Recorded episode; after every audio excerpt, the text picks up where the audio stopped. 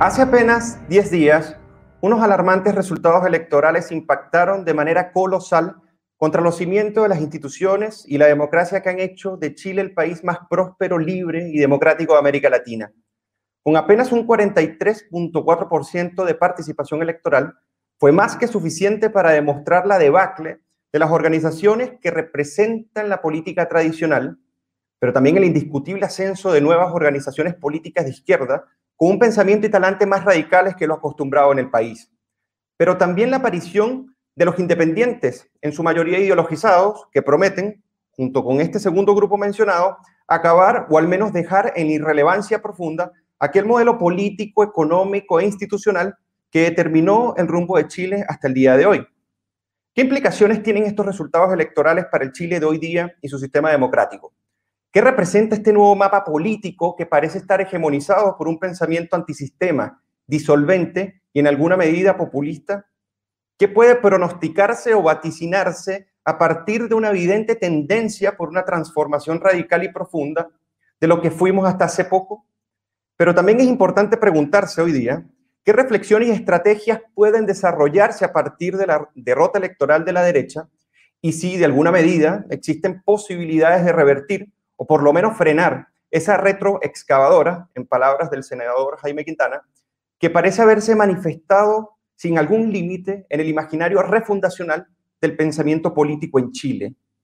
Para tratar este polémico, interesante y complejo tema, tenemos el placer de contar con Axel Kaiser, presidente del directorio de la Fundación para el Progreso, doctor en filosofía de la Universidad de Heidelberg en Alemania y autor de diversos libros que van desde El Chile que viene en el 2007, La fatal ignorancia en el 2009, hasta La tiranía y la igualdad, publicado en el 2015, y el de más reciente aparición, La neoinquisición, persecución, censura y decadencia cultural en el siglo XXI. Este fue publicado en el 2020. Bienvenido, Axel, ¿cómo estás? Muy bien, gracias, Eugenio. Encantado de estar contigo. Muchas gracias, Axel, por aceptar, la invitación a esta interesante conversación.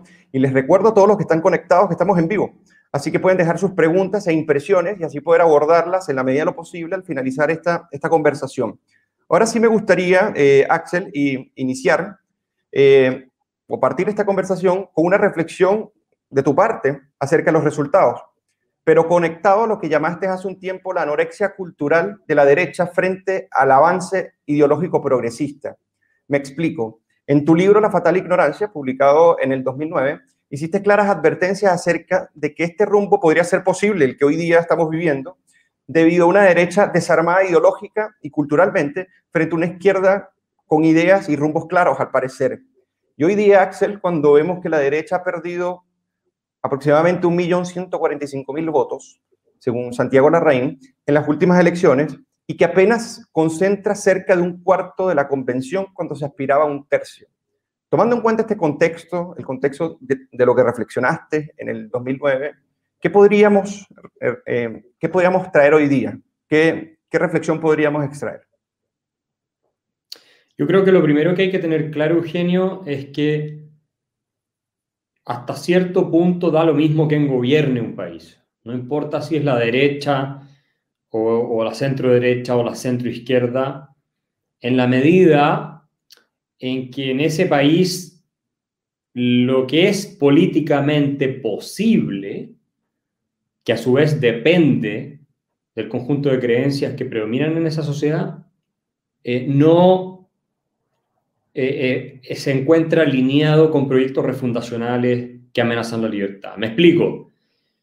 Si en un país desarrollado, como por ejemplo Holanda, incluso Alemania, aunque ha cambiado un poco ahora ahí, eh, o Estados Unidos, pasa el poder de los republicanos a los demócratas en el caso de Estados Unidos, o en el caso de Alemania de la coalición de centro-derecha de la CDU, CSU, a una coalición, aunque también hubo una gran coalición cuando gobernaron con, con los socialdemócratas, pero una coalición de centro-izquierda, cuando eso ocurre en estos países en general, a veces hay excepciones, no está en juego la institucionalidad eh, más elemental que eh, sostiene la estructura social, económica y política, ¿cierto?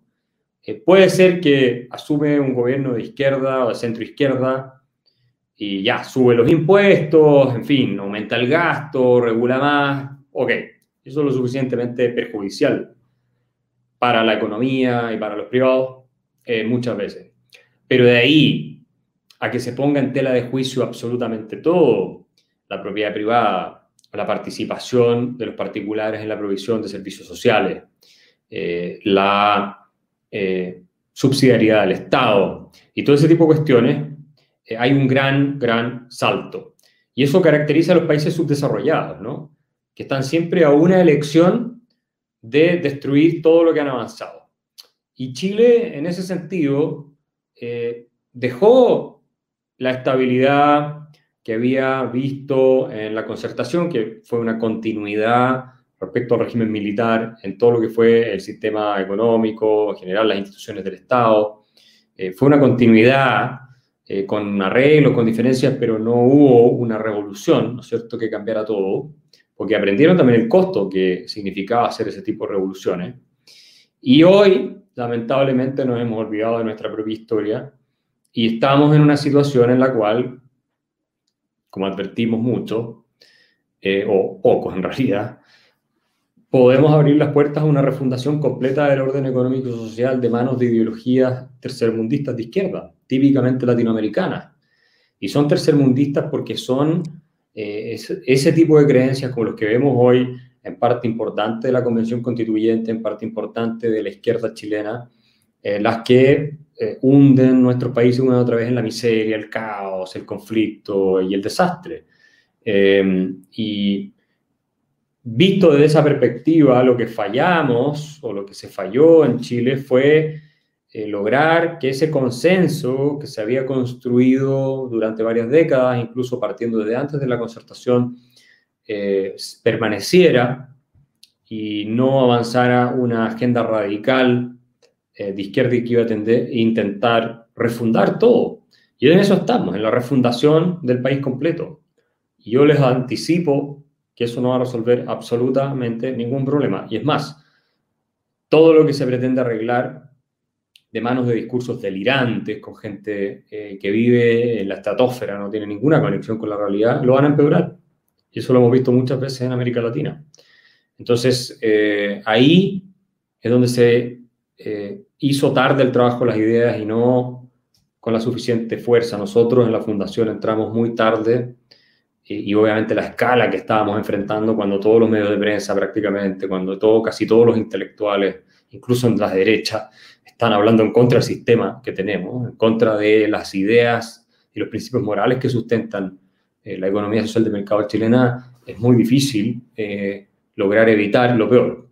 Así que, bueno, estamos en esas circunstancias y eso tiene que ver con la derrota la batalla de las ideas. Se instaló un sentido común en la población, o en parte de la población al menos, que es eh, populista, que es ideológicamente extremo en algunas cuestiones y profitaron los partidos más radicales, el Partido Comunista, el Partido del Frente Amplio, obviamente, y otras eh, eh, agrupaciones, con una serie de factores que uno puede añadir, pero eh, en un país en que hay un consenso general en torno a ciertas ideas, no se hacen los cambios que se están proponiendo en Chile, ni siquiera se proponen, ¿no? O sea, no nos vamos a imaginar que los suizos van de la noche a la mañana o después de un periodo de tiempo a sugerir que hay que eh, cambiar radicalmente el sistema económico que ellos tienen, el sistema social, o eliminar la democracia y las formas de democracia que ellos han desarrollado, la competencia tributaria que tienen entre los cantones. Eso no va a ocurrir. Hay pequeños grupos que proponen ese tipo de cosas, pero no tienen ni una posibilidad de eh, conseguir eco en la ciudadanía. Entonces, claro, es un país estable, y lo mismo ocurre en países, incluso Estados Unidos, que ahí es un poco más encarnizada la lucha, pero eh, nadie está proponiendo nacionalizar las empresas en Estados Unidos, ¿no?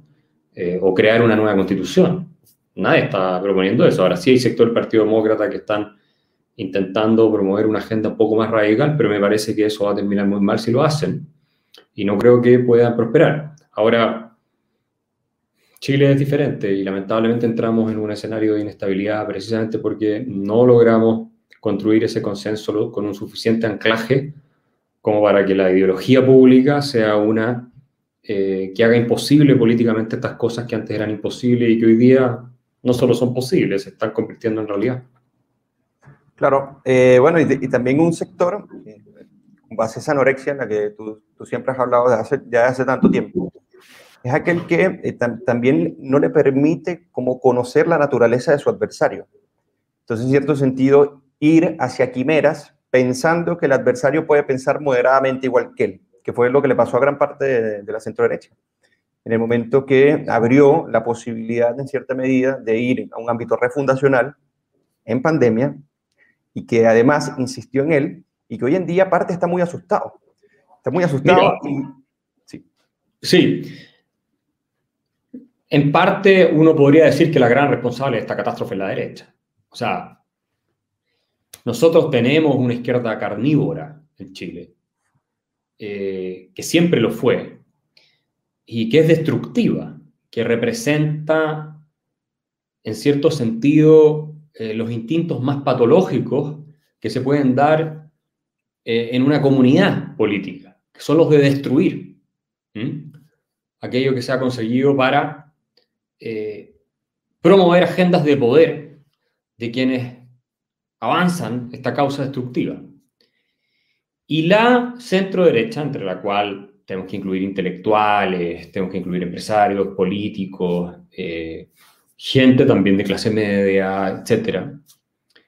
La centro derecha nunca entendió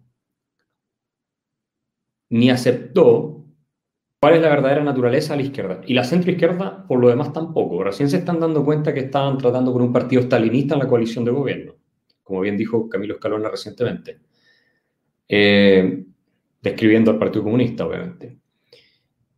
Y un comunista, y aquí hay que tener claro un asunto, Eugenio, el Frente Amplio y el Partido Comunista y sectores del Partido Socialista, como los que están con Fernando Atri y otros, son todos comunistas. No, hay, no hay una diferencia en esencia. Eh, por supuesto, hay grados, hay matices, unos son más democráticos que otros, pero son todos comunistas.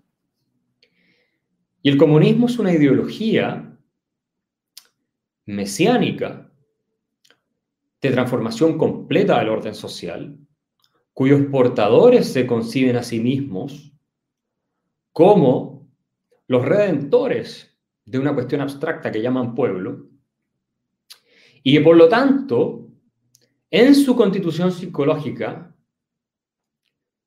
eh, reflejan un narcisismo extremo a los comunistas, a la gente que sigue ese tipo de ideologías, no les importa el bienestar de las personas. Todo se trata sobre ellos mismos. En el discurso, lo que les importa de la boca para afuera es el pueblo, la gente, esto, lo otro. Pero eso es un engaño. Hay dos cosas que los mueven.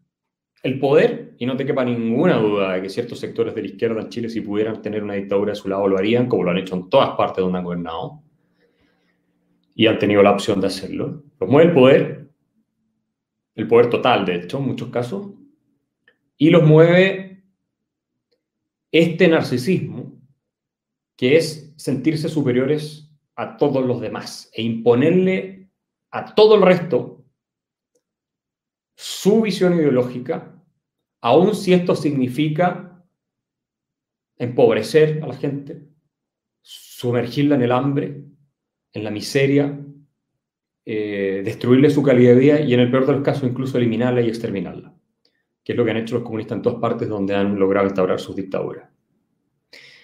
Y la centroderecha en Chile y parte de la centroizquierda simplemente olvidó esto. El comunismo es una ideología totalitaria y criminógena. Así la define Jean-François Rebel, que fue comunista él mismo y que se convirtió al liberalismo después intelectual francés, es una ideología en esencia criminal, igual que el nazismo. Son doctrinas primas hermanas, si no hermanas, gemelas prácticamente. Eh, y por lo tanto, tú estás, cuando tienes ese tipo de personajes e ideologías eh, con alto nivel de presencia en la discusión pública y política y que van avanzando, enfrentando una amenaza que es existencial al sistema democrático y a la sociedad libre. Es existencial. Karl Popper ya hablaba de este tema. De hecho, el Partido Comunista y el Partido Nazi están prohibidos en Alemania, por ejemplo. Después se refundan con otros nombres, pero hay, una, hay un consenso de que este tipo de organizaciones con ideologías totalitarias eh, deben marginarse del sistema político. Eso es gente que lo discute, ese tema, pero eh, sí, no cabe ninguna duda de que eh, el desastre que generan es precisamente por esa completa alienación en la que viven y el enamoramiento de sí mismo. y en ese enamoramiento patológico, porque no es una cosa sana, no es una autoestima, sino que simplemente el complejo de Mesías en el que todos ellos están, y lamentablemente tiene efecto en, sectores de la ciudadanía que se ven engañados, ¿cierto? Bueno, en ese contexto, eh, son capaces de destruirlo todo.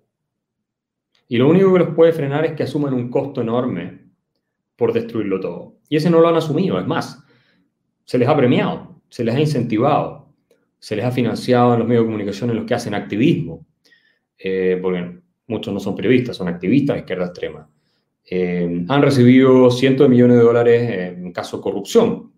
Eh, han tenido acceso al aparato público también y cuantiosos recursos de ahí, de ONG.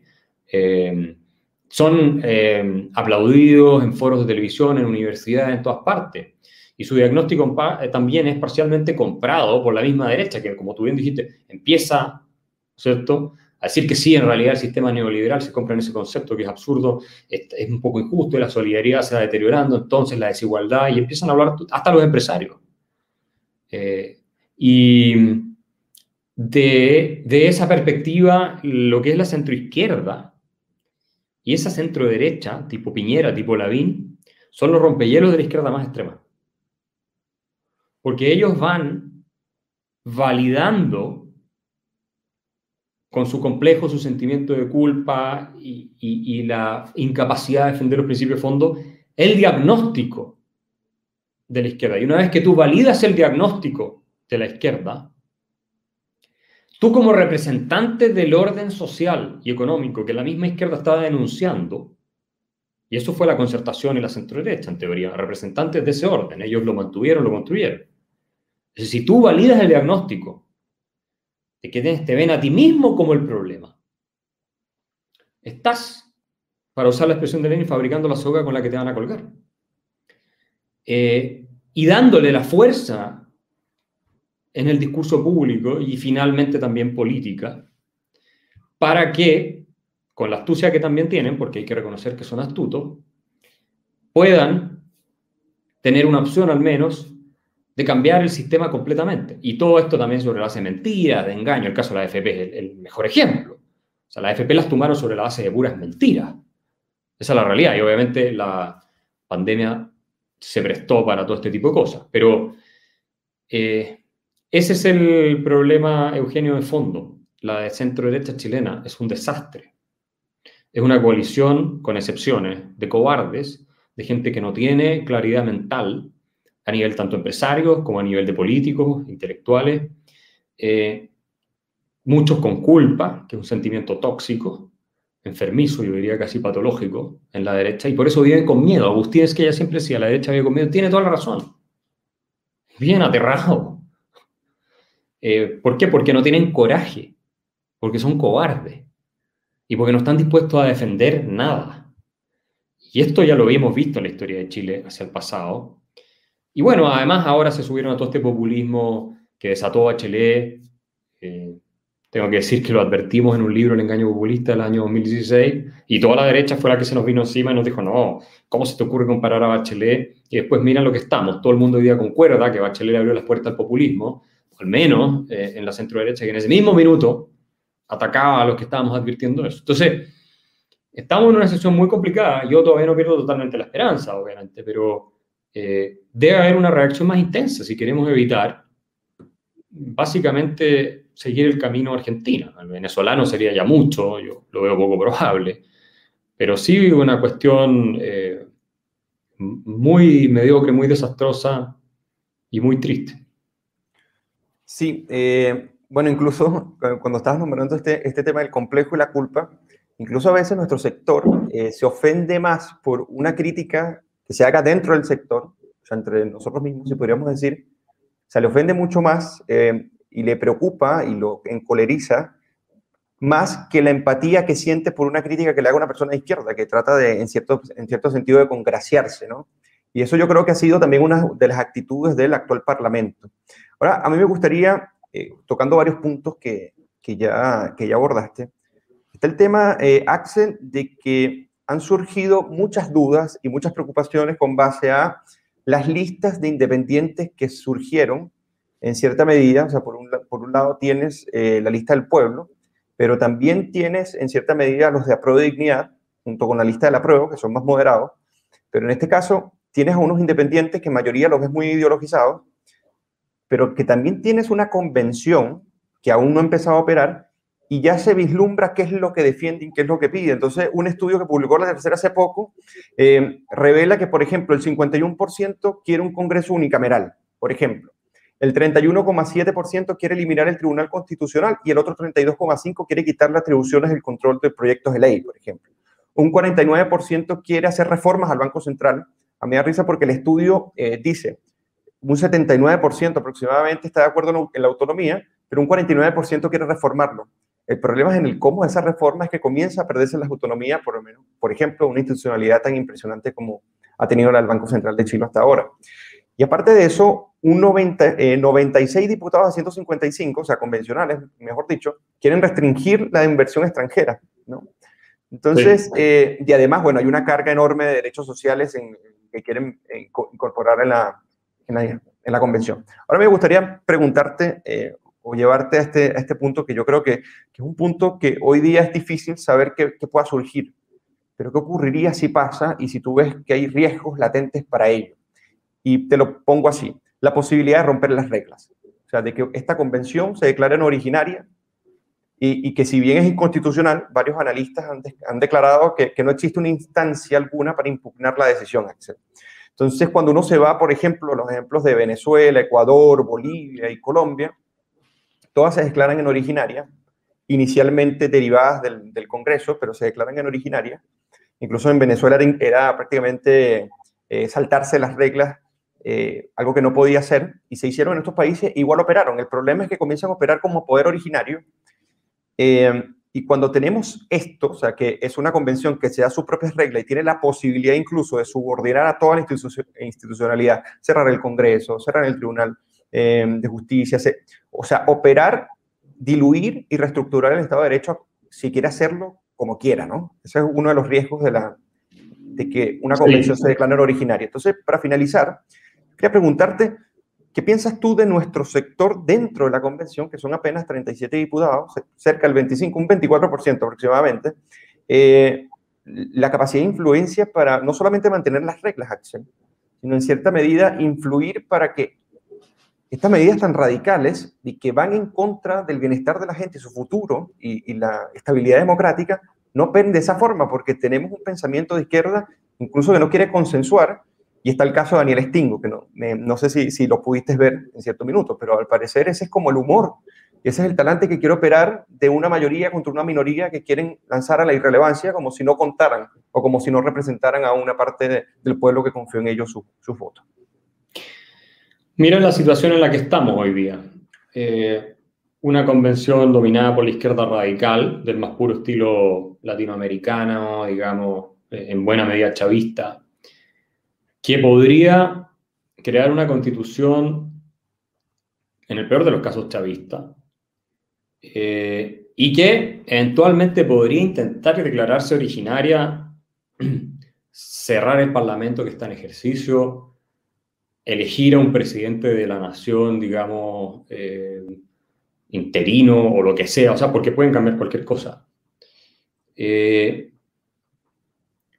eliminar la regla de los dos tercios, ¿Qué posibilidad tiene la derecha de influir ahí? Muy poca.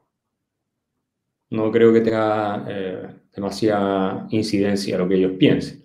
No nula, pero no mucha.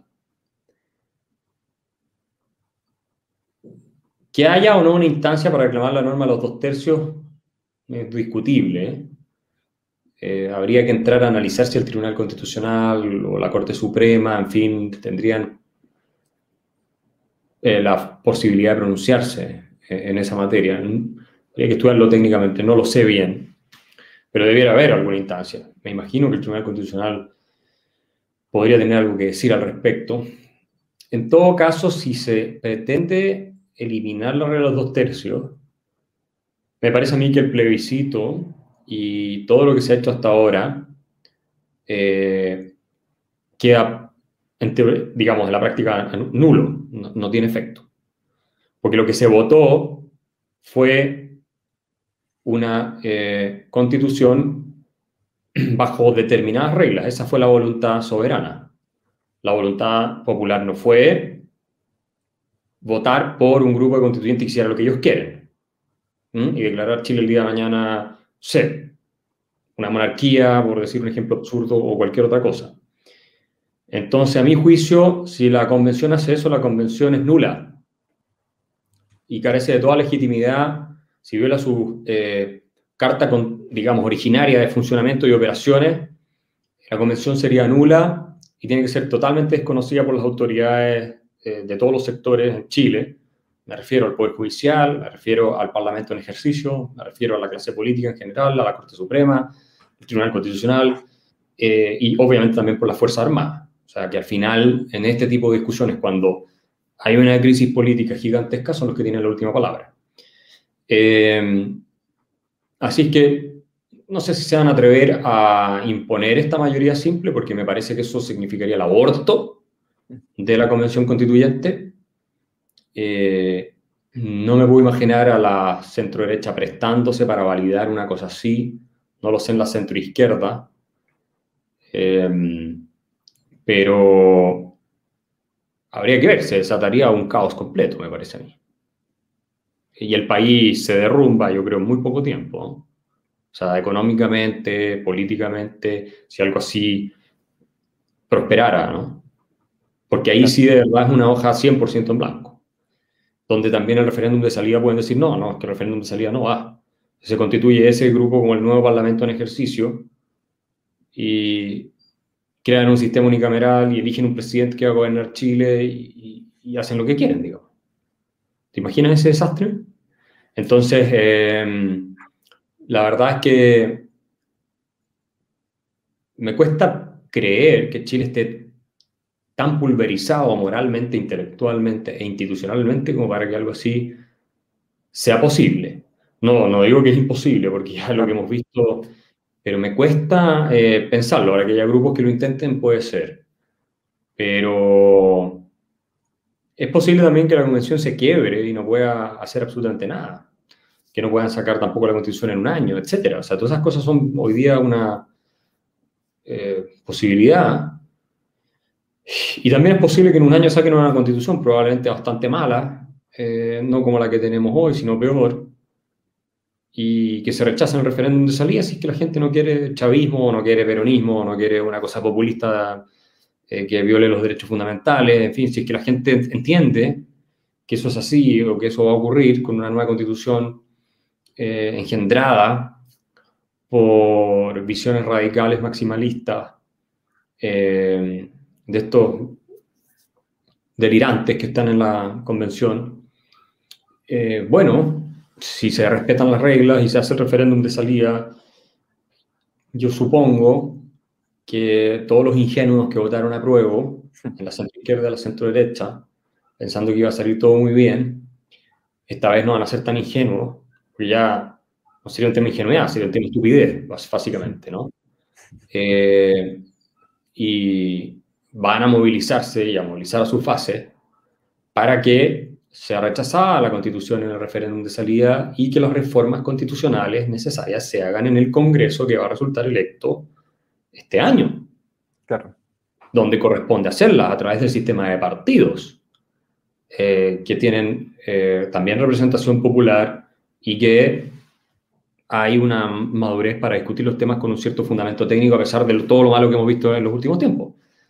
Pero eh, ese es el lugar, yo creo, en la democracia representativa. No creo, yo creo que es absurdo que un grupo elegido al azar de la población eh, redacte eh, una constitución, así, así como así, sin tener una asesoría y representar a los eh, distintos grupos en sus intereses para moderarlo. Esto es lo que James Madison hablaba de las facciones. pueden destruir el orden social completo ¿no? y convertirse en una tiranía. O sea, el tema constitucional es muy complejo. Nosotros no hacemos un, un cabildo o una elección para que democráticamente se decida cómo se va a hacer ¿no cierto? el sistema de transporte o cómo se va a hacer eh, el sistema monetario de un país o la infraestructura financiera o, todas esas cosas. Entonces, ¿por qué no vamos a hacer con la Constitución, que es donde se sustenta todo lo demás? Pero incluso la eh, Constitución no es un programa político, como para que sea a los fines de, de, una o varias organizaciones en coalición coyuntural, porque se derrumba más fácilmente, no, no tiene estabilidad en el tiempo. Exactamente, y por eso me parece que el lugar correcto era el Parlamento, por supuesto, de gente elegida, que representa el voto popular y que con los asesores técnicos discuten, moderan las expectativas también de los electores a la gracia del sistema representativo, eh, aterrizan, calman las pasiones hasta cierto punto y acuerdan paquetes de reforma y después si quieren hacer una nueva háganla y la someten a un referéndum y la población aprobará o no aprobará, pero lo importante es que lo que se va a discutir ahí sea relativamente razonable. Y lo que estamos viendo no da para pensar que lo que va a salir es razonable. Ahora, si por algún milagro llega a salir algo razonable, bueno, la discusión puede cambiar y hay que pensar si eventualmente aprobarla o no aprobarla, más allá del origen un poco espurio que tiene todo este cuento. Pero, eh, no sé, los datos que tuviste son alarmantes. Imagínate que el 96 de 155 de los miembros quieren restringir la inversión extranjera o prohibirla. Eso es como, pongo el ejemplo siempre, ¿no es cierto?, que el, club del Barcelona en España dijera que no va a aceptar el capital humano extranjero y nunca hubiera contratado a Lionel Messi. Es, así absurdo, porque el capital extranjero son recursos que llegan a un país que no existen en ese país para desarrollar riqueza y producción y crear empleos que no hay en ese país. Es lo mismo que cuando llega un futbolista como Messi al Barcelona y hace los goles que los otros jugadores en España no, no pueden hacer. Entonces, si tú prohíbes eso, entonces te quedas trabajando con los puros jugadores españoles, que no son malos, pero no es el mismo nivel. Y después tu calidad cae, si todos los clubes en España lo hacen, la Liga Española cae, y después tienes muchas menos opciones de ganar la Champions League, y mientras tanto los otros se benefician del talento extranjero.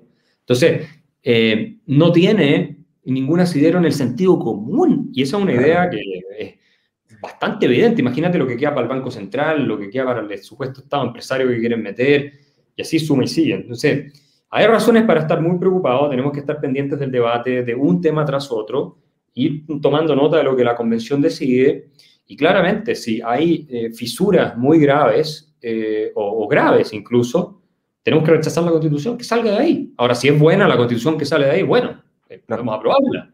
Pero, insisto, no da para ilusionarse demasiado. Claro, por acá en el, en, el chat en vivo, eh, es que está súper activo, con casi mil conectados, comenta Eduardo Muñoz, creo que en algún momento la gente se dará cuenta, no querrá que el Estado se meta en toda su vida, no está acostumbrada, pero tal vez lleve tiempo ese desencanto. Así que normalmente ocurre tiempo después de, la ilusión, ¿no? Eh, entonces, yo quería, sí, adelante. Sí, mira, deja comentar ahí, mira. Pero qué, qué lástima y qué pena y qué tragedia si en Chile tenemos que destruir lo que hemos construido, porque este país tiene muchas más cosas malas que, digamos, buenas que malas. Eh, por supuesto, faltan montones de cuestiones que resolver y mejorar, no hay duda. Pero qué triste sería que nos pase como a los venezolanos.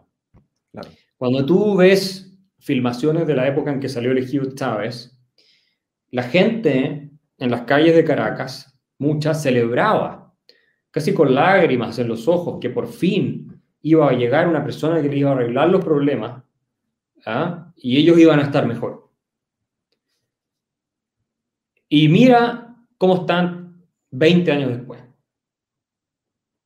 Es una catástrofe, es una tragedia humanitaria sin precedentes probablemente en la historia latinoamericana en mucho tiempo. Y en esa época, cuando eligen a Chávez, Estaban muchísimo mejor, sin ninguna duda lo que están ahora. ¿Nos va a tener que pasar a nosotros algo parecido? No quiero decir que vamos a seguir el mismo camino, que vamos a terminar igual que Venezuela, no, no estoy diciendo, siendo eso, estoy diciendo que tal, nos va a tener que pasar que tengamos que tener inflación de dos dígitos, como los argentinos, que no haya empleo, que la pobreza suba del 8 o 10% que está ahora a un 30%. En Argentina es eh, casi un 50% hoy en día, un país más rico que nosotros.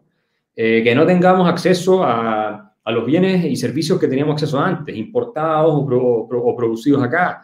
Eh, nos va a tener que pasar que nuestros hijos y gente joven se vaya del país porque acá no hay oportunidades. Nos va a tener que pasar todo eso para darnos cuenta de que, que lo teníamos antes valía la pena y que había que mejorarlo, pero no había que desecharlo por completo. Vamos a tener que ser así de irracionales eh, para valorar lo que tuvimos y acordarnos, uy, cómo era Chile 20 años atrás, cuando lo hagamos en 20 años y esté convertido en un país basura? No, espero que no, espero que alcancemos a reaccionar a tiempo y nos demos cuenta de que lo que se construyó en Chile, con sangre, sudor y lágrimas en los últimos 40 años, es algo que vale la pena preservar y que hay que mejorar. Sí, por supuesto, hay que mejorar. Eh, que hay que tomar más conciencia de muchos problemas que afectan a gente, eh, no solo en la clase media y escasos recursos, sino en distintos sectores de la ciudadanía. Por supuesto, todo eso es verdad. Pero de ahí a pensar que con las ideas del Partido Comunista o el Frente Amplio vamos a resolver una sola cosa, cuando se han probado en todas partes, destrozando la vida de la gente, yo no puedo creer que lleguemos a ese nivel de ceguera. Lo encuentro increíble. Por eso tengo alguna fe en que se tome conciencia de, que esto es una borrachera, de que esto no, eh, no va a conducir a ninguna parte y que una constitución chavista comunista o filo comunista y eventualmente con un presidente comunista como es eh, no es el camino para Chile. Francamente, la gente que quiere vivir acá en paz y con cierto nivel de progreso no puede en su sano juicio realmente pensar, teniendo los ejemplos aquí, en Argentina, en Venezuela, cuántos venezolanos hay en Chile que hablen con ellos. No puedo pensar que seamos tan irracionales, sobre todo cuando tenemos ejemplos tan recientes muy cerca. Eh, espero no equivocarme, pero... Y bueno, eh, cuando uno evalúa las izquierdas en los distintos eh, contextos de, las convenciones constituyentes en distintos países, uno se da cuenta que la izquierda en Chile es una izquierda muy dura, eh, muy, muy radical. O sea, adopta medidas que son medidas drásticas, ¿no? Pero yo, a mí también me gustaría pensar que no, que no es de toda la izquierda, claro está. Entonces, eh, a esto es mi próximo planteamiento. Resulta, bueno, tú viste el desastre que hubo con la centroizquierda y, y los vetos contra vetos que, que llegó un momento que, bueno, se fragmentó la, la centroizquierda. Y si bien sabemos que en los últimos 30 años hubo una centroizquierda, en parte, bueno, con dos, ahora con dos gobiernos de derecha, que lograron administrar un modelo de desarrollo y de economía social de mercado que le dio a Chile la, posibilidad de ser referente en América Latina. Yo te quería plantear dos cosas. Una, eh, para mí, por ejemplo, que caiga Chile en un modelo así es que se derrumbe la región. ¿Por qué dijo eso? porque los países, eh, o sea, los vecinos en el barrio ven a Chile como aquel prospecto a imitar. ¿En qué sentido? ¿Cómo lograron su diseño institucional? ¿Cómo lograron su economía de mercado? ¿Cómo lograron tal nivel de prosperidad? ¿no? Entonces llega un momento que cuando tú derrumbas el foco de luz en la región, se cae el referente moral y por ende la izquierda avanza de manera tan impresionante. Por eso que a mí me parece que lo que está en juego, eh, o sea, mayoritariamente es Chile, pero también está eh, el efecto regional que esto puede tener, que muchas personas no lo toman en cuenta. Entonces yo quería llevarte primero a este punto para ver qué opinas, porque tú eres una persona que le ha dado la vuelta eh, a la región entera y has estado por el mundo eh, hablando sobre el modelo chileno, cuáles son sus virtudes, cuáles son sus falencias y cómo mejorar. y, cómo se ve esto? O sea, con base en la convención y los peligros que esto puede desencadenar, Axel, en el momento de que posiblemente Chile caiga en una deriva populista. Quizás no digamos netamente comunista, pero sí una deriva populista peligrosa como la que cayó Venezuela, la que cayó Ecuador en algún minuto, la que cayó Bolivia, por ejemplo. Mira, estamos en una deriva populista ya, que fuertemente inició Bachelet. en su segundo gobierno. Eso es así, si no, no estaríamos creando una nueva constitución con el éxito que ha tenido la izquierda extrema en Chile, eh, con la derecha sumándose a ese discurso y con propuestas demagógicas. Eh, estamos en eso, la verdad.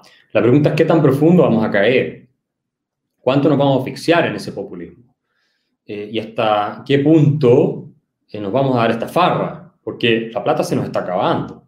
La AFP no tienen plata infinita, todavía les queda eh, un buen monto como para que haya una farra, ¿no es cierto?, si es que las nacionalizan, eh, pero no es eh, infinita.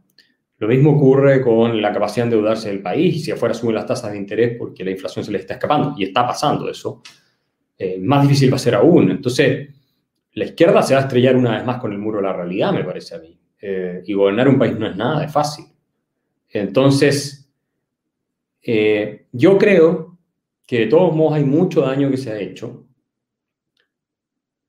pero hasta cierto punto, si vamos cambiando la mentalidad, podemos contenerlo o repararlo, eh, al menos en algo. Si no reaccionamos ahora,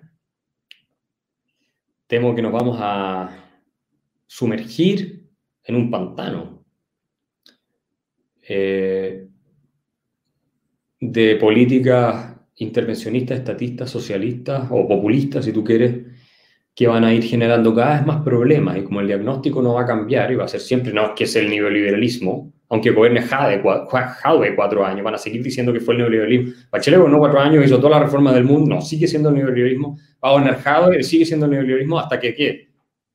Todavía Maduro en Venezuela dice que la culpa es del neoliberalismo de todo lo que está pasando. Entonces, eh, bueno, si avanzamos por ese camino, claro, vamos a entrar en una espiral de destrucción, muy parecida a la de los argentinos. ¿ah? Axel. Y, no vamos a salir de ahí. Hay una pregunta que hacen. La hace Bruno López y dice, ¿se está legislando en el voto obligatorio nuevamente? ¿Esto puede reconfigurar el mapa político? ¿Cómo lo ves tú? Esto con base a, me imagino, el plebiscito de salida. El plebiscito de salida siempre es una opción para que la gente evalúe. Pero antes de la respuesta, yo te quería contar una anécdota. Eh, una de las cosas que hizo que en Venezuela se aprobara la constitución de 1999 es que solamente tuvo 30 días para que las personas pudiesen analizar un texto de 350 artículos. Imposible. Y por ende no dio el plazo. Pero Chile ya tiene un plazo precisamente establecido para que las personas puedan, en cierto sentido, indagar en la constitución y poder ver si es lo que quieren para su país eh, o no. ¿Me entiendes el punto? Entonces yo quería preguntarte cómo es esta conexión entre lo del voto obligatorio y cambiar el mapa político, como lo preguntaba Bruno, y por otro lado, si este tiempo prudencial de dos a tres meses para que se lea la Constitución y la labor pedagógica que hay que realizar puede ser suficiente para que las personas, no sé si voten racionalmente, pero aunque sea mediten qué es lo que pueden perder. ¿Tú lo ves posible? No, nadie va a leer la constitución que salga de la convención constituyente, eso te lo firmo, muy poca gente la va a leer, pero el debate público sobre su contenido va a ser gigantesco.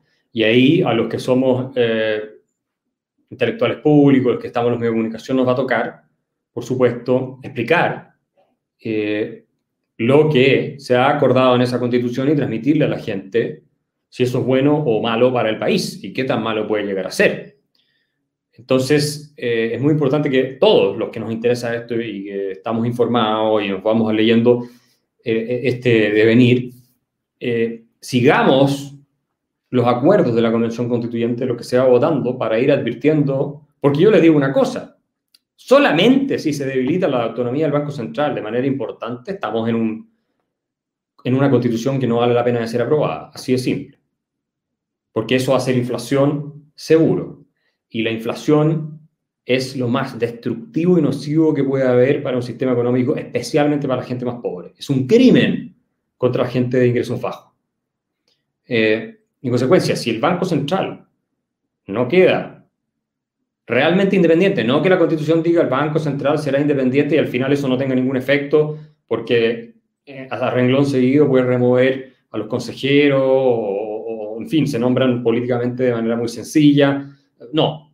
Si realmente el Banco Central no queda independiente, por poner un ejemplo, eh, ya, si ustedes me preguntan a mí, es mi postura, puede haber diferencias, no vale la pena votar por una nueva constitución, porque van los políticos a tener la control, el control sobre la impresora de billetes y vamos a terminar en poco tiempo como Argentina, con deuda de inflación de dos dígitos, con mercados de capitales distorsionados, con menos inversión, con, eh, con crisis sociales tremendas por el alza de precios. Olvídense, olvídense. Y esto lo vamos a tener que explicar a la ciudadanía, ¿ya?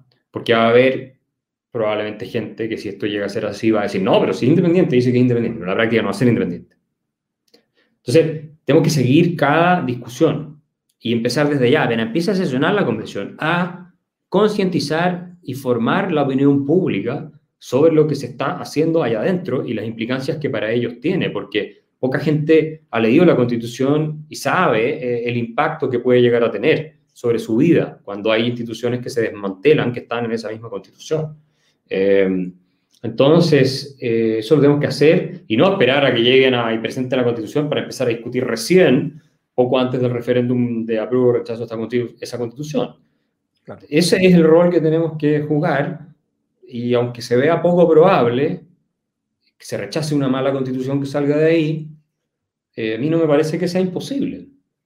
Yo creo que tenemos que estar atentos. Bueno, y un ejemplo muy práctico, que es el ejemplo de Venezuela eh, en el 2007 cuando Hugo Chávez propone una reforma constitucional a la constitución aprobada en 1999 porque ya no le servía para los fines estatistas y colectivistas que quería. ¿no? Lo interesante de este punto es que se dio tiempo a reflexionar acerca de estas reformas que se estaban haciendo básicamente en una constitución nueva.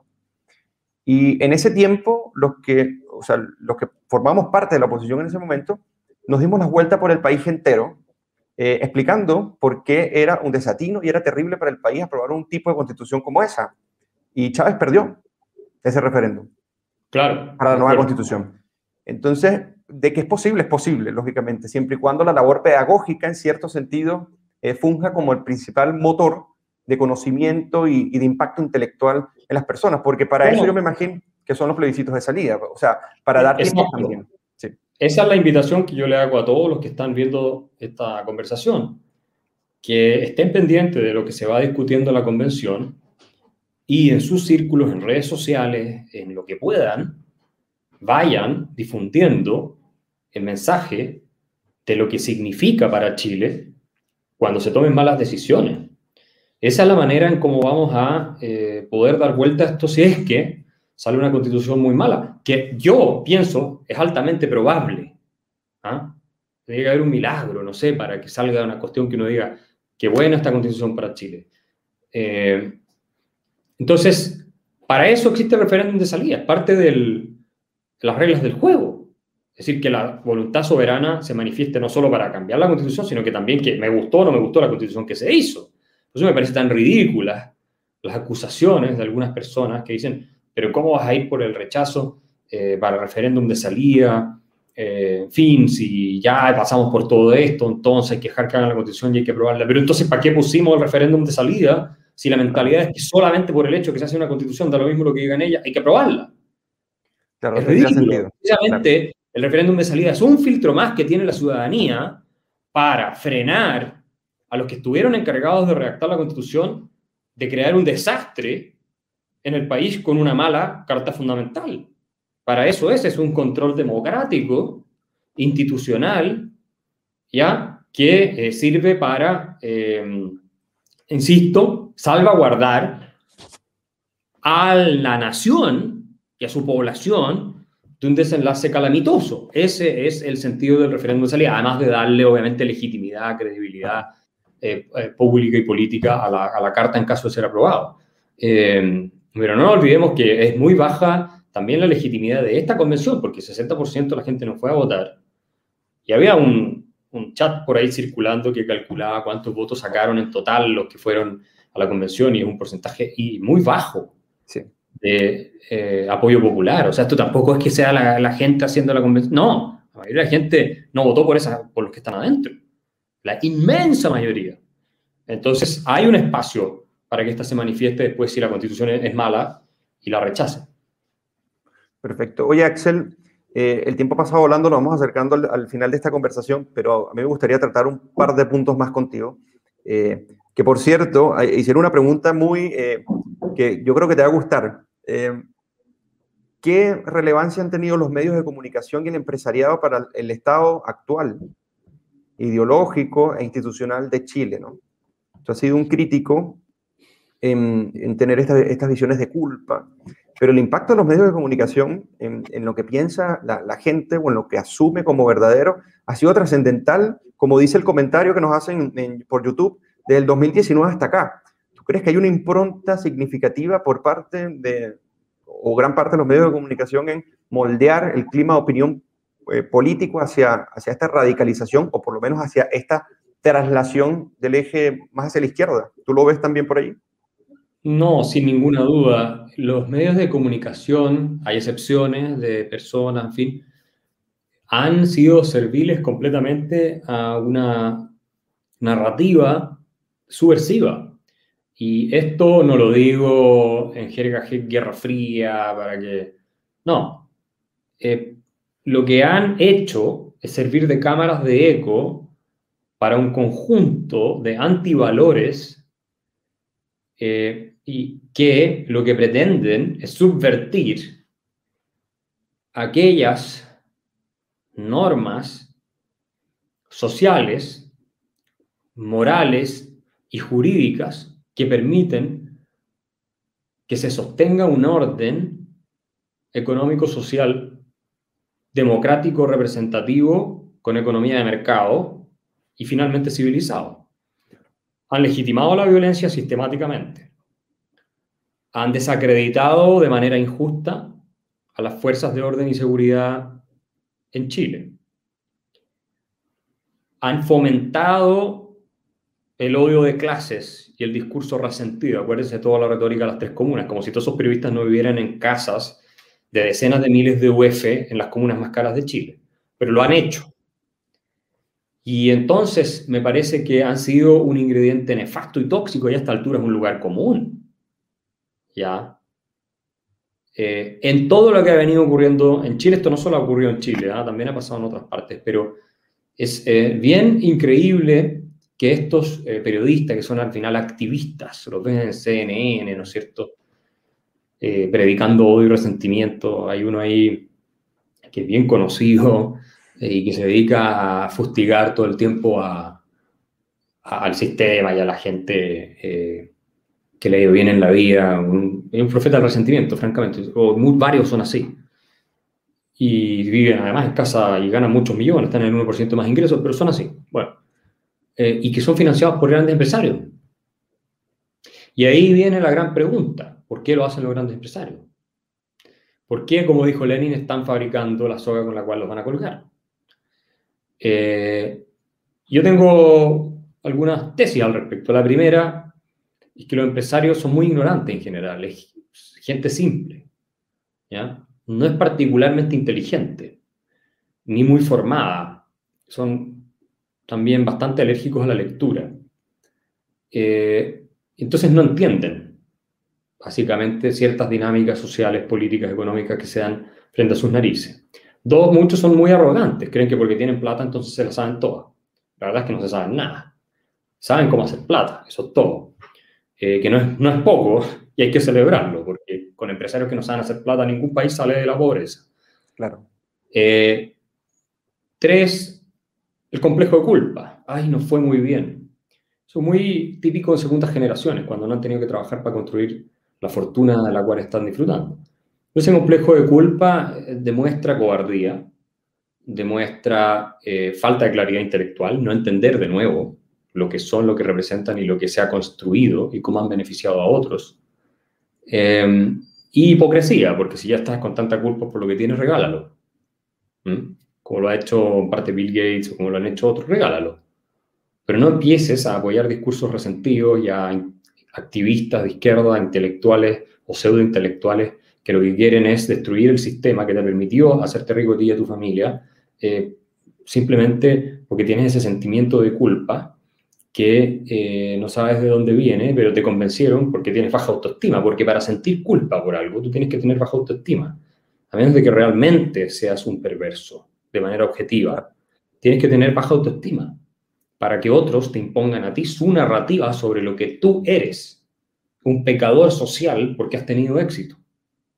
Si tú te dejas imponer esa narrativa, esto ocurre para todos los individuos en distintas cosas, si tú te dejas imponer una narrativa de terceros respecto de lo que tú eres, que te debilita y que destruye o contribuye a deteriorar eh, tu identidad, es porque no te aprecias, porque no tienes claro lo que representas, no sabes quién eres, ni el simbolismo que conlleva tener la posición que tiene y la responsabilidad. Que conlleva. Esta idea de que los ricos son privilegiados es una de las ideas más tóxicas y falsas que ha habido, que se han puesto de moda en nuestro país. No, cuando tu familia trabajó, partió desde cero, como es la gran mayoría de los casos acá, y construyó algo sin haber robado, eh, importante, tú lo único que puedes sentir es orgullo por lo que hicieron tus antepasados, y además tienes el legítimo derecho, incluso la obligación, de heredarlo y administrarlo con responsabilidad, porque una gran fortuna no solamente beneficia al heredero, sino que a todas las personas que de alguna manera están asociadas a ella, los trabajadores, los prestadores de servicios, en fin, hasta la gente que recibe asistencia social por los impuestos que se pagan. Es una gran responsabilidad y tú no puedes asumir una responsabilidad si no crees en lo que estás haciendo. Y cuando tú tienes culpa no puedes creer en lo que tú eres y por lo tanto no puedes creer en lo que representas ni en lo que haces. Y ese, yo te diría que es la esencia del problema. Y cuando tienes culpa justificas el relato resentido, envidioso de los que te quieren destruir. Les das crédito, les das eh, un certificado de valor, porque no te defiende. Entonces la gente ya no te cree, pierdes toda credibilidad. Eh, si tú eres una persona honesta que nunca ha robado y empiezan a decir que tú eres ladrón, y tú en lugar de defenderte de manera categórica, enérgica y, y terrible, como debería ser, eh, empiezas a ceder y dices, sí, tal vez sí, tal vez en realidad sí puedes tener razón, ¿cómo lo va a ver la gente afuera? Tú estás validando el discurso de que eres ladrón. ¿Ya? En el caso de los empresarios que son unos abusadores, por supuesto, hay entre medio abusos, ¿ah? y ellos mismos deberían haberse denunciado de manera bastante más los unos a los otros enérgica de lo que hicieron. De acuerdo, hay todo tipo de problemas en el empresariado, sí. Pero de ahí a que se cuestione el sistema, los fundamentos de eso y el éxito como principio, y, eso es un tema eh, fundamental. Ninguna sociedad que castiga el éxito puede prosperar. Que lo castiga primero en el discurso y después en la política. ¿Y qué es lo que tenemos hoy día? Una convención constituyente plagada de personas que detestan el éxito, que lo quieren destruir a los que les ha ido bien, y el principio mismo que permite que te vaya bien, que es la libertad. Y lo quieren reemplazar por una cuestión que garantice una entelequia supuestamente igualitaria, solidaria, que al final es el Estado gigante donde todos los políticos y burócratas roban a manos llenas y capturan y ponen a sus aparientes y amigos, etc. Eh, porque en eso se convierte, no se hagan ninguna ilusión que esto se va a convertir en una Zelanda Suecia o algo por el estilo, eso es absurdo. Entonces, eh, esos son los problemas, Eugenio, yo te diría, de la clase empresarial y no se dejan eh, asesorar ni oír en estos temas. Y el cortoplacismo, que eso yo lo entiendo un poco más, como que tratan de estar bien con Dios y con el diablo para salvar su fortuna, por supuesto. Eso yo lo puedo entender un poco más porque es parte de la supervivencia de los seres humanos, pero creo que han sido muy, muy cortoplacistas y hoy día, tú ves, pues, han perdido miles de millones de dólares en caídas de la bolsa, la plata se está yendo para afuera eh, a raudales, eh, en fin, y, esto está recién empezando, así que ojalá logremos detenerlo a tiempo, o sea, la peor parte está recién empezando. Así es. Axel, ya para ir cerrando, no, quiero que cerremos esta conversación antes de, bueno, primero comunicarte que hay más de 1.400 personas conectadas y ha venido en, aumento mientras va pasando la conversación. Con eh, muchas preguntas, muchas inquietudes, incluso diversas discusiones. Eh, y te has convertido, como, como mucha gente lo sabe, en un referente, pero también en influencia a la gente que, que te sigue, que escucha y que te lee, ¿no? ¿Qué elementos, no sé si esperanzadores, pero qué elementos estratégicos con base a esta derrota, pero con base también al talante de levantarse para, para seguir eh, dando la batalla de ideas, ¿qué líneas estratégicas tú piensas que son útiles a partir de ahora para cada una de las personas que te ven hoy y te van a ver el día de mañana que no solamente están en la sociedad civil propiamente dicho, sino que están en el ejercicio político y que pronto van a tener un papel protagónico dentro de la convención, que si sean minoría y así haya una sociedad civil eh, que, teme en cierta medida de que le, pasen a llevar sus derechos. ¿Cuáles cuál serían tus recomendaciones estratégicas en ese sentido? O sea, ¿crees tú que hay una esperanza y se ve esa esperanza, qué debemos hacer para poder recuperar en cierta medida el, el vigor para seguir dando la batalla de ideas? Y poder eventualmente eh, no sé si salir triunfante con un plebiscito de salida, pero aunque sea hacer la labor pedagógica para que las personas entiendan y que en ese plebiscito las personas terminen entendiendo. Pero antes de eso hay un proceso constituyente que se va a dar. ¿Y cuál es la labor que debería tener el político, el civil, en este, en este sentido? Hay que ser realistas, esa es la primera obligación que tenemos eh, como ciudadanos responsables. No podemos caer en el optimismo ingenuo en el que cayó mucha gente durante ya varios años, y créanme, yo lo viví en carne propia, cuando desde que escribí el primer libro, El Chile que viene, el año 2007, que era un montón de figuritas cayendo en un precipicio, eh, y donde hablaba de un estallido social y todas esas cosas, hasta todos los libros que he escrito después y columnas, incluso hoy, cuando el apocalipsis está prácticamente ante las narices eh, de muchas personas, la crítica fue que yo era muy pesimista, fatalista, extremista, todo ese tipo de cuestiones. Y eso me pareció, bueno, una reacción muy, que es muy humana y que tiene que ver con esta eh, zona de confort en la que uno se encuentra mentalmente cuando cree que la vida en general que uno hace, ¿cierto? Y el ecosistema en el cual uno se desenvuelve no puede cambiar radicalmente. No se imagina que pueda cambiar radicalmente. ¿Por qué no se lo imagina? Porque imaginártelo te saca de tu zona de confort, te obliga a reaccionar y a luchar y a estar preocupado. Y eso es estrés. Eh, pero freedom is not free. La libertad no es gratis en ningún sentido. La regla general de la historia humana es el caos, es la violencia, es la tiranía, es el genocidio, es la guerra civil. Esa es la regla general de la historia humana, del Homo sapiens y nos olvidamos de lo frágil que es el orden civilizado. Eh, ¿Por qué? Porque, bueno, la memoria es corta y tenemos ese sesgo cognitivo, esa tendencia a normalizar todo. Y eso pasa hasta a nivel individual, ¿no es cierto? O sea, uno la salud la da por sentada, ni siquiera se lo, cuestiona demasiado y de pronto te, detectaron cáncer o te chocaste y tuviste un accidente. O sea, y esas cosas pasan en los países también. De pronto los países sucumben en la ruina absoluta. Tú eres venezolano, Eugenio, lo sabes mejor que nadie. Un país que era un ejemplo. El año 75, Venezuela estaba en el ranking de libertad económica de Fraser en el mismo puesto que tiene Chile hoy. Número 14 en el mundo, 13, 14. Hoy día es el último país del mundo en el ranking económico. Y ese año mismo, 75, Chile estaba entre los últimos países del mundo en libertad económica. Y desinvirtieron completamente las posiciones.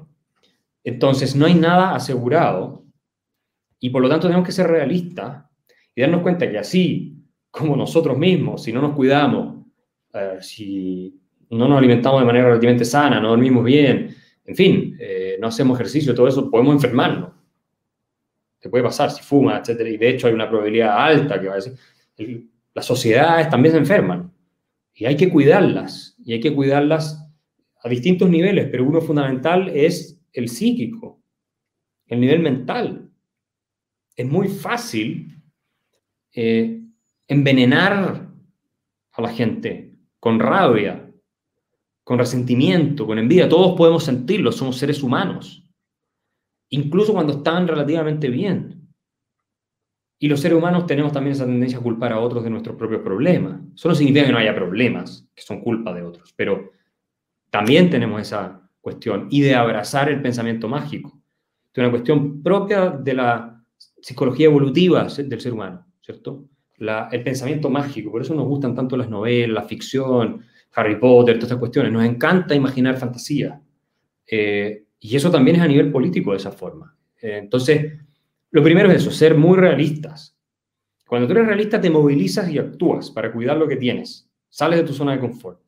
Y en ese realismo, hoy, tenemos que contemplar la posibilidad de que Chile termine arruinado con una constitución populista, filochavista, con un presidente marxista en la, en la República, digamos como presidente de la República. Eso es posible hoy día. Yo no estaría hablando de esto 20 años atrás. No era una probabilidad inmediata entonces. Nunca escribí de eso en ese minuto. Pero sí era una tendencia que si las cosas se proyectaban así por muchas décadas podías terminar ahí. Ahora, eh, y en ese contexto el llamado es a actuar, a movilizarse, desde ya, estar pendiente de influir en lo que se va discutiendo en la convención a través de las redes sociales, Twitter, Instagram, eh, eh, escribirle a los convencionales en sus redes sociales de que rechazando cuando proponen cuestiones pésimas, dándole ánimo a los que proponen cosas buenas, estar pendiente de lo que ocurre y eventualmente, si sale algo malo de ahí, insisto una vez más, que es eh, altamente probable, movilizarnos para, ¿saben qué? Tomemos conciencia de que esto nos puede salir tan caro que todos nos vamos a arrepentir. Porque yo no creo, Eugenio, tú eres venezolano, que mucha gente hoy día no se arrepienta de haber votado por Chávez. Puede haber un grupo, pero no creo que la mayoría de los que votaron por Chávez no se arrepienten. Probablemente se arrepienten. La enorme mayoría está arrepentidísimo. Tanto así que son, son, los últimos que han salido en la diáspora. Eh, de Venezuela hacia Colombia, hacia Perú, hacia Chile, caminando incluso. Eh, precisamente por ese gran arrepentimiento y ese fraude que fue el socialismo del siglo XXI. Así es.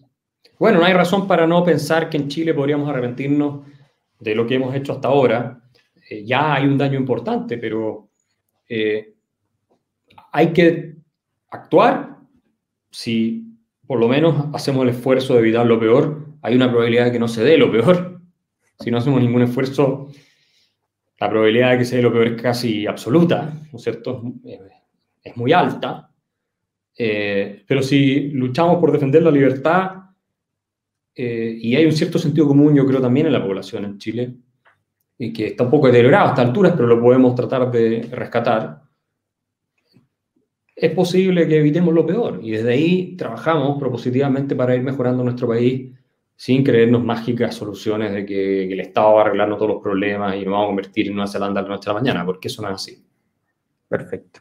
Oye, Axel, eh, agradecerte eh, muchísimo por esta muy grata conversación, interesante y bueno, de temas tan complejos que a la vez también son un poco dolorosos, ¿no? Por el estado de la situación institucional y de la democracia en Chile, pero también con esa visión un poco positiva de que si, si, si somos conscientes y realistas, podemos tomar las mejores decisiones posibles para el beneficio no solamente de uno, sino de, de toda la población en Chile.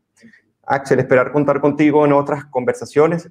Ahora que nos queda eh, de, de, convención, del inicio del debate, así que bueno, vamos a estar muy atentos en eso y e invitarte nuevamente a que conversemos porque bueno, la visión que tienes sobre las cosas siempre es muy eh, útil y positiva para que las personas se movilicen en pensar eh, la realidad con, rigurosamente.